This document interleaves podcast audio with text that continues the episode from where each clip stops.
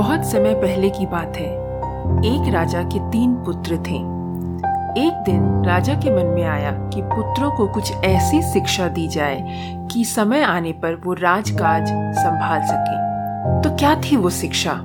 जानने के लिए सुनते रहिए आज का हमारा ये podcast the taste of India podcast जिसका सार विभिन्नता में एकता है, जहाँ भारत की सांस्कृतिक विभिन्नता को हम स्वादिष्ट व्यंजनों के माध्यम से एक सूत्र में बांधेंगे। इस कुकरी शो से अब आप बिना कंप्यूटर या बिना किताब छुए फ़ोन के माध्यम से अपने ही किचन में इन स्वादिष्ट रेसिपीज़ को सुनते हुए बना सकते हैं। इन रेसिपीज़ को आप हमारे website the taste of India dot com पर भी पढ़ सकते हैं। नमस्कार the taste of India podcast के इस नए एपिसोड में मैं पूजा। और मैं दिलीप। आप सबका हार्दिक स्वागत करते, करते हैं। हाँ। तो दोस्तों हम बात कर रहे थे एक राजा की जो अपने पुत्रों को शिक्षा देने के लिए दरबार में बुलाते हैं और कहते हैं पुत्रों हमारे राज्य में नाशपाती का कोई वृक्ष नहीं है। मैं चाहता हूँ कि तुम सब चार चार महीने के अंतराल पर इस वृक्ष की तलाश में जाओ और पता लगाओ कि वो कैसा होता है।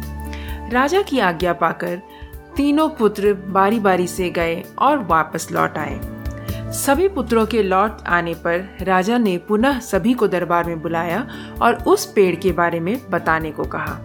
पहला पुत्र बोला, पिताजी, वह पेड़ तो बिल्कुल टेढ़ा मेढ़ा सा है और सूखा हुआ भी था।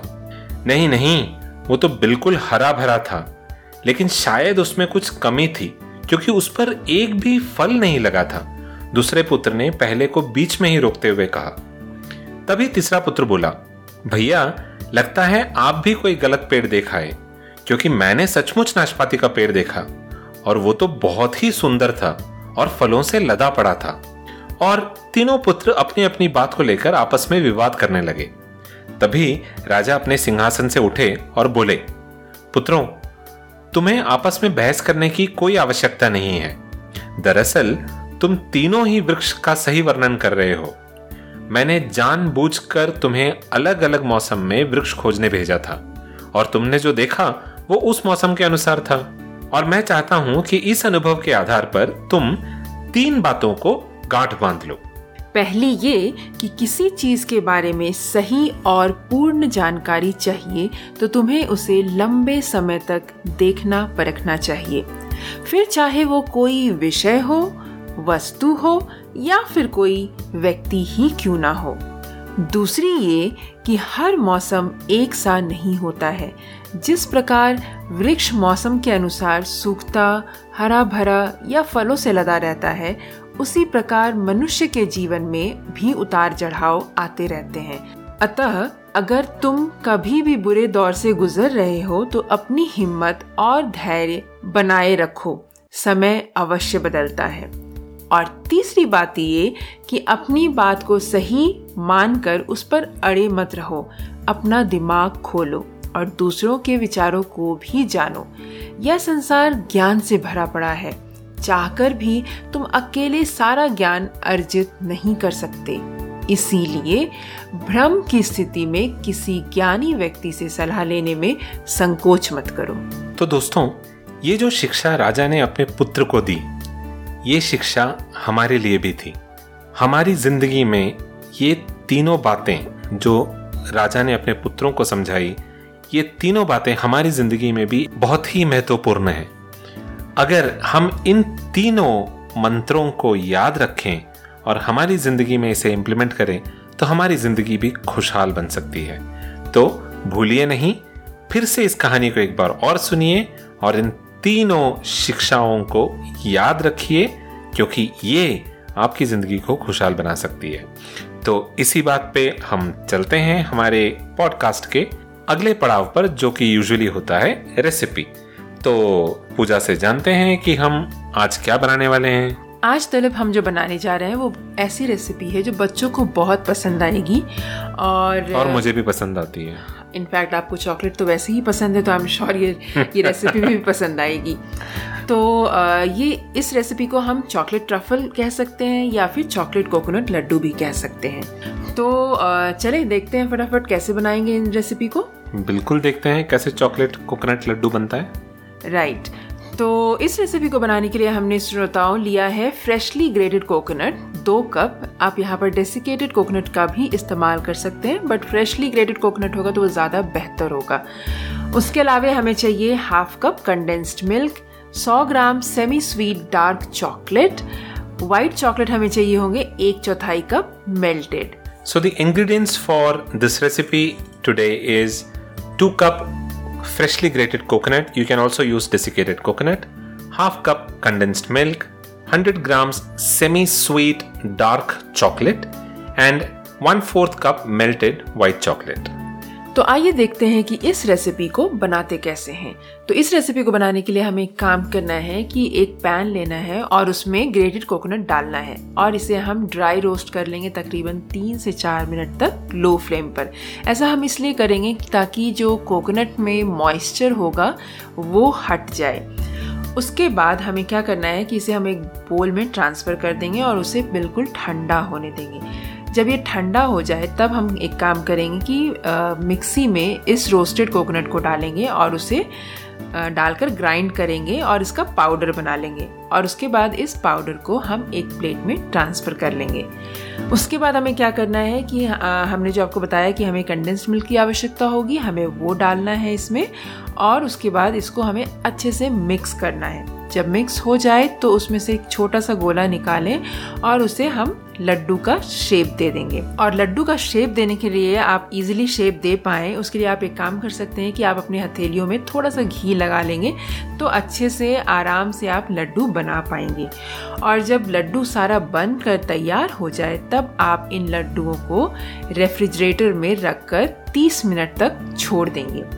जब तक कि आपका लड्डू जो है रेफ्रिजरेटर में है, तब तक आप एक काम कर सकते हैं कि आपको डार्क चॉकलेट और वाइट चॉकलेट, इन दोनों चॉकलेट को आप मेल्ट कर लें और कोटिंग करने के लिए। और उसके बाद क्या करेंगे कि जब 30 मिनट के बाद हमें उन कोकोनट बॉल्स को निकालना है फ्रीज़र में से और मेल्ट किए हुए डार्क चॉकलेट में एक एक करके हम डिप करेंगे। और अच्छे से आई मीन कोकोनट का जो लड्डू है, वो अच्छे से कोट हो जाए, उस तरीके से डिप करेंगे। और उसे निकाल कर बटर पेपर पर हम रखते जाएँगे। एक प्लेट के ऊपर आप बटर पेपर रख लें और उसके ऊपर इन लड्डुओं को रखते जाएँगे। जब सारा लड्डू आप कोट कर लेंगे डार्क चॉकलेट में, उसके बाद एक काम करना है, हमें कि एक स्पून लेंगे।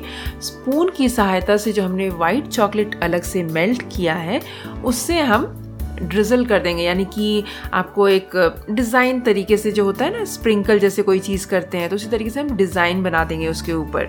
और बस, हमारा लड्डू तैयार हो गया इसे हमें सबसे एक काम करना है कि हमें इसे रेफ्रिजरेट करने के लिए छोड़ देना है।